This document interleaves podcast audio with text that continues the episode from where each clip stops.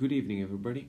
Um, today, let's talk about an article from the New England Journal of Medicine. It's written by Bartsch et al. Um, from the University Clinic of Heidelberg in Germany. This article starts with a short case presentation. A 45 year old healthy man wishes to climb Mount Kilimanjaro. This mountain is the highest mountain in Africa with a height of 5,895 meters. He wants to do it in a five day period starting at 1800 meters of height. A recent exercise test was normal. He runs 10k around 5 times a week and finished a marathon in less than 4 hours last year. He wants to know how he can prevent becoming ill at high altitude and whether training or sleeping under normobaric hypoxic conditions in the weeks before the ascent would be helpful. What would you advise? To solve this case, we need some background information on high altitude sickness. This is a general term for three different diseases AMS, AIDS, written like H A C E, and AP, H A P E. These three terms stand for acute mountain sickness, AMS. Then we have HACE or HACE, which is high altitude cerebral edema, and then HAPE is high altitude pulmonary edema. These three forms of high altitude sickness are not strictly separated, and there definitely is a grain zone between them. If AMS is a preliminary stage of the other two, is still controversial. Let's start with AMS, acute mountain sickness. AMS has one cardinal symptom, headache. This often goes together with anorexia, nausea, dizziness, and sleep disturbances. AMS doesn't start immediately after the ascent, but symptoms come up 6 to 12 hours after a person ascends to 2,500 meters. Around 10 to 25% of unacclimatized persons who ascend to that height will develop these symptoms. Symptoms are usually mild at these altitudes. However, the chance to develop symptoms increases with climbing further and occurs in numbers up to 50 to 85% of unacclimatized persons at heights of 4,500 to 5,500. This steep increase of incidence with climbing higher is important for all of us who might think we fall in the group of people who can deal with heights. AMS doesn't work in a way that if you can deal with hypoxia on 2500 meters, that you're safe for higher heights. The exact pathophysiology remains obscure, but case studies and experiments have identified some clear risk factors. First of all, a history of AMS. If you once developed this disease, you are in the vulnerable, vulnerable group. Second, a fast descent. If you do more than 600 meters per day above a height of 2000 meters, this is dangerous. And a lack of previous acclimatization. If you are less than 5 days above 3000 meters in the preceding 2 months, you appear to have a higher risk. Less clear risk factors are female sex, an age lower than 46 years, and a history of migraine. Exercise may ex exacerbate acute mountain sickness. For sure, if this exercise is intense and has anaerobic um, conditions. Also interesting is that a good physical fitness at sea level is not protective. This um, point is, I think, important in the patient we are guiding or talking about today. The good news is that AMS is self-limiting and symptoms usually resolve within one to two days when appropriate measures are taken. More on the therapy later. HACE, HACE, is standing for high altitude cerebral edema and can present with symptoms of ataxia, decreased consciousness, and usual mild fever. HACE usually develops a little later than AMS and around two days at altitude above 4000 meters. The prevalence is lower than AMS, around 0.5 to 1% among persons at 4000 to 5000 meters. Without appropriate treatment, coma may evolve rapidly and followed by death from brain herniation within 24 hours. If somebody develops headaches that are poorly responsive to NSAIDs and it's going along with vomiting, this can indicate that there is a progression from AMS to the cerebral edema. But be careful, as the absence of headache or other symptoms of AMS does not rule out cerebral edema. MRI gave insights in the pathology as it shows vasogenic edema and microhemorrhages hemorrhages that are located predominantly in the corpus callosum. The third variant of high altitude sickness is HAPE, the pulmonary edema. The pathophysiology can be explained as the non-cardiogenic pulmonary edema caused by exaggerated hypoxic pulmonary vasoconstriction and abnormally high pulmonary artery pressure and capillary pressure. It often starts with a loss of exercise um, condition. So um, patients also have a dyspnea or a dry cough if they do the exercise. And this can progress to dyspnea at rest, cyanosis, a cough, and pink frothy sputum.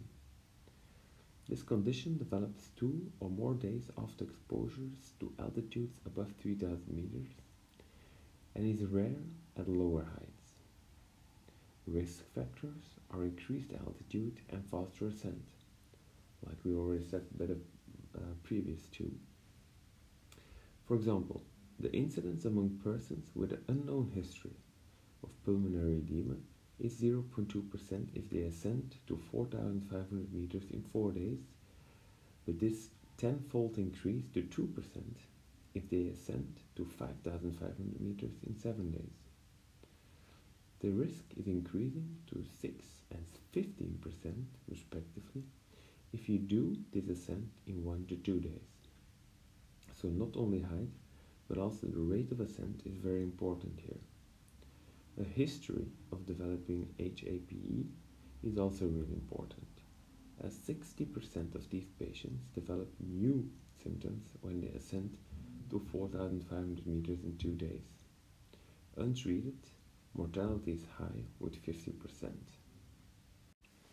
Now that we have described the different variants of high altitude sickness, we can start doing our first risk assessment in our patient. Our patient is clearly healthy and sporty, but the first thing we want to know is his history. Given that previous altitude illness is a strong predictor of recurrence, detailed information about a person's history with respect to visits at high altitude areas, acclimatization before previous ascents, and maximum altitudes for climbing and sleeping, and of course rates of ascent and any other altitude sickness should be obtained. Another question we can ask ourselves, and this is a little bit more uh, theoretical, can we estimate this person's risk based on ventilation in exposure to hypoxic conditions? The question um, insinuates that if you put this patient in an experimental environment of hypoxia, can you maybe assess if this patient is extra vulnerable to developing high altitude sickness? The idea behind this hypothesis is that susceptible people don't react accurate on hypoxia by increasing their breathing rate and this would cause their symptoms. And indeed, there seems to be some truth in this idea, Because when we put people susceptible to AMS in an environment with low oxygen, or if we decrease their arterial oxygen saturation, or if they have exposure, acute exposure to an altitude of 3000 meters, we see that their reaction or their increase in ventilation is much lower. But again, all studies proving this point have cutoff values that can't be determined as there is an overlap between groups with and without symptoms. On top of that, is the concept not so useful in clinical practice as the hypoxic ventilatory response, which is very important and relates to how you react on hypoxic conditions, adds little to discrimination that we can already do based on risk factors like history of AMS or the rate of ascent. And what does measurements of pulmonary artery pressure us? Can this help us predicting if patients will develop high altitude sickness?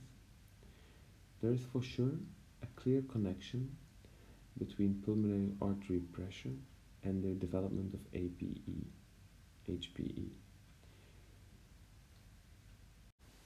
So it has been found that people with two previous episodes of pulmonary edema have abnormally high systolic pulmonary artery pressure under hypoxic conditions. But again, there is confusion as in other studies because high hypoxic pulmonary artery pressure was detected in about 10% of study participants. But HPE only developed in 15% of these persons if they made a rapid ascent.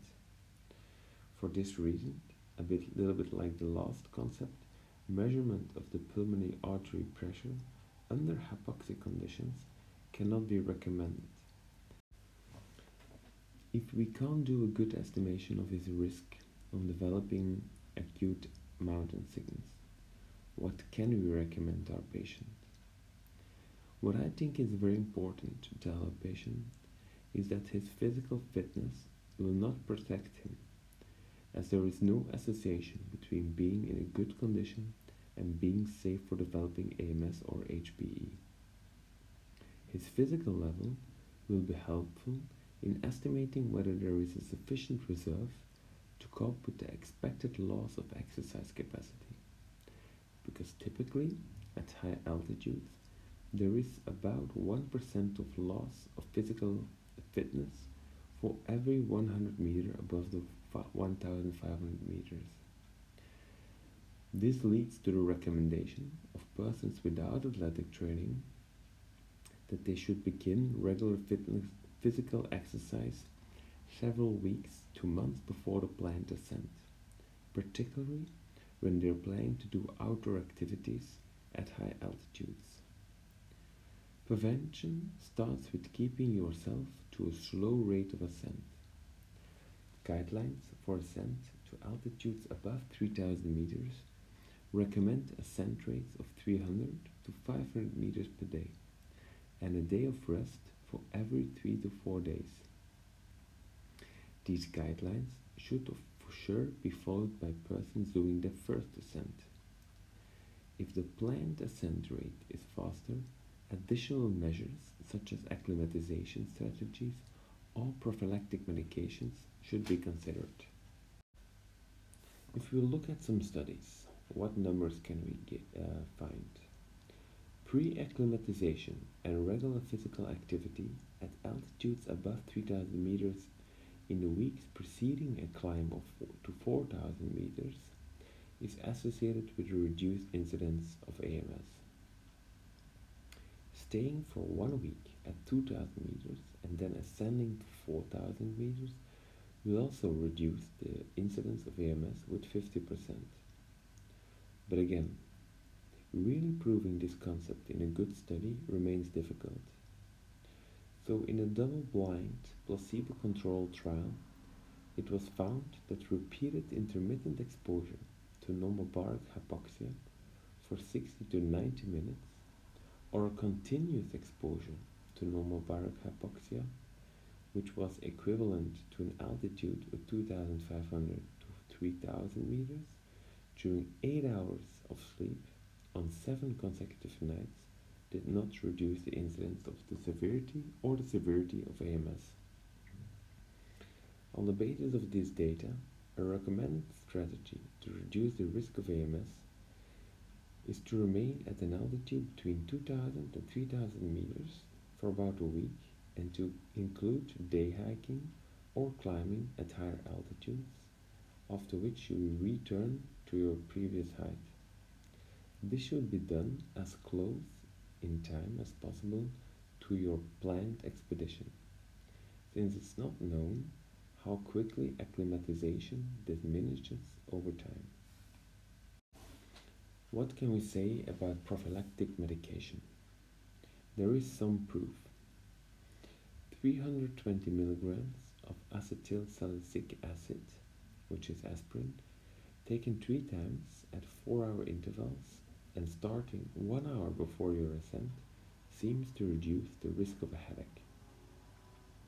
600 milligram of ibuprofen three times per day, starting a few hours before the ascent to altitude above 3000 meter, also reduced headaches. These short studies were not powered enough to show if there was an increased risk of a gastrointestinal bleeding. Acetazolamide, also known as Diamox, is recommended in patients with risk factors. In a large prospective observational study, the use of Diamox was associated with a 44 lower risk of severe high altitude illness. A meta-analysis of randomized trials of various doses of acetazolamide, Diamox, initiated before the ascent also showed a significant reduce of AMS. So the authors concluded that the lowest effective dose for prevention is 125 milligrams twice daily. This dose has been shown to be effective in reducing the incidence of AMS associated with rapid descent from a baseline altitude of 1600 to 4300 meters or during further ascent to 4900 meters. These of course are a lot of numbers and also makes it very hard to give good um, advice to patients in real life. And again, there is controversy due to studies where AMS was found to be higher than 50% of persons who received Diamox at a dose of 250 milligrams twice per day during a rapid ascent of the Kilimanjaro. These weird results we also found in the study I discussed in the previous episode. So we don't really know from which dose Diamox is effective and it is protective or and if it would be protective for rapid ascents and higher final altitudes. Right now, it's recommended to start one day before the ascent and discontinue during the descent. Side effects are acral polyuria, nausea, and tiredness. An alternative for Diamox for example, if you develop um, symptoms, is dexamethasone at a dose of 4 milligrams 2 to 3 times per day. In a randomized placebo-controlled trial, dexamethasone was associated with a significant reduction in the incidence and severity of AMS among persons who ascend to 2,700 meters. Several smaller trials have also shown these results people going higher, so to altitudes of 4,300 meters. The magnitude of the effect of dexamethasone was similar to that of the Diamox. Since there appears to be a continuum from AMS to the cerebral edema, drugs that prevent the first condition will probably also reduce the risk of the second one. However, systematic data are lacking are lacking to confirm this theory. The risk of recurrence of pulmonary edema, HAPE, can be reduced with the use of medication that lowers the high pulmonary artery pressure. Nifedipine, tadalafil, and dexamethasone appears to be similar effective in lowering pulmonary artery pressure and reducing the incidence of pulmonary edema from 70 to 10%. Puffs with inhaled salmeterol, which is a beta 2 agonist, was less effective and reduced the incidence of HAPE from 74% to 33%. As you hear these numbers, there is again a wide range of uh, results, which makes it again hard to interpret it and advise patients. Now that we have talked about prevention, let's focus on treatment. For mild AMS, therapy is simple and consists of a day of rest, some NSAID days for the headache, and antiemetic drugs for nausea. Data supporting the benefit of Diamox in persons who already who have already developed AMS is very limited. If patients don't improve after a day of rest, you need to consider the descent from at least 500 to 1000 meters. If that is not possible, the following interventions can be done. You can administer dexamethasone at a dose of 4 to 8 milligrams every 6 hours. Also, provide supplement, supplemental oxygen 2 to 4 liters per minute or treatment in a manual pressurized body length hyperbaric bag. If patients have symptoms of cerebral edema or pulmonary edema, the immediate descent is life-saving and very important. For HAPE specifically, as the main goal is to lower pulmonary artery pressure, there is a benefit of supplemental oxygen, pulmonary vasodilators like nifedipine, and some report also the benefit of phosphodiesterase 5. Dexamethasone hasn't been proven to be helpful in HAPE. So what can we suggest our patient? We can tell him that his plan of climbing the Kilimanjaro for 5 days involves a risk of 40% to develop AMS and that it would be high enough or the severity of symptoms would be high enough to prevent him from reaching peak. As well, he's vulnerable to a small risk of developing pulmonary edema and cerebral edema. But we can also tell him that he can lower that risk by hiking at intermediate altitudes of 2000 to 3000 meters and wait there for acclimatization. He can also plan additional stops at the intermediate altitudes. Random clinical trials have shown no significant reduction in the incidence of AMS with athletic training in hypoxic conditions. We can only encourage regular endurance training since good aerobic performance will help to make mountaineering less um, strenuous for the body. Like I already mentioned, it's for sure the anaerobic exercise which is not good and or we can say that even can increase the risk of developing high altitude sickness. If this is from a logistical perspective not possible, we would recommend that prophylaxis with Diamox at a dose of 250 milligrams two to three times per day should be initiated at the mountain base after testing for the side effects of the drugs at home. However, the efficacy of Diamox for particularly high and fast climbs such as the one our, our patient is playing is uncertain. It would be reason to provide the patient with dexamethasone for use as a rescue medication. For example, during his descent, if severe acute mountain sickness or cerebral edema develops. And the main thing you have to advise this patient is to not delay the descent if he is developing symptoms. Um, I think this is a very nice article from the New England, and um, if you would be interested to read it, I'll put a link in the show notes. And um, yeah, let's see if my next episode will be on neurosurgery or again on uh, high altitude medicine. Um, it will depend of my my mood and of my interest. But um, thank you for listening and have a good evening. Bye bye.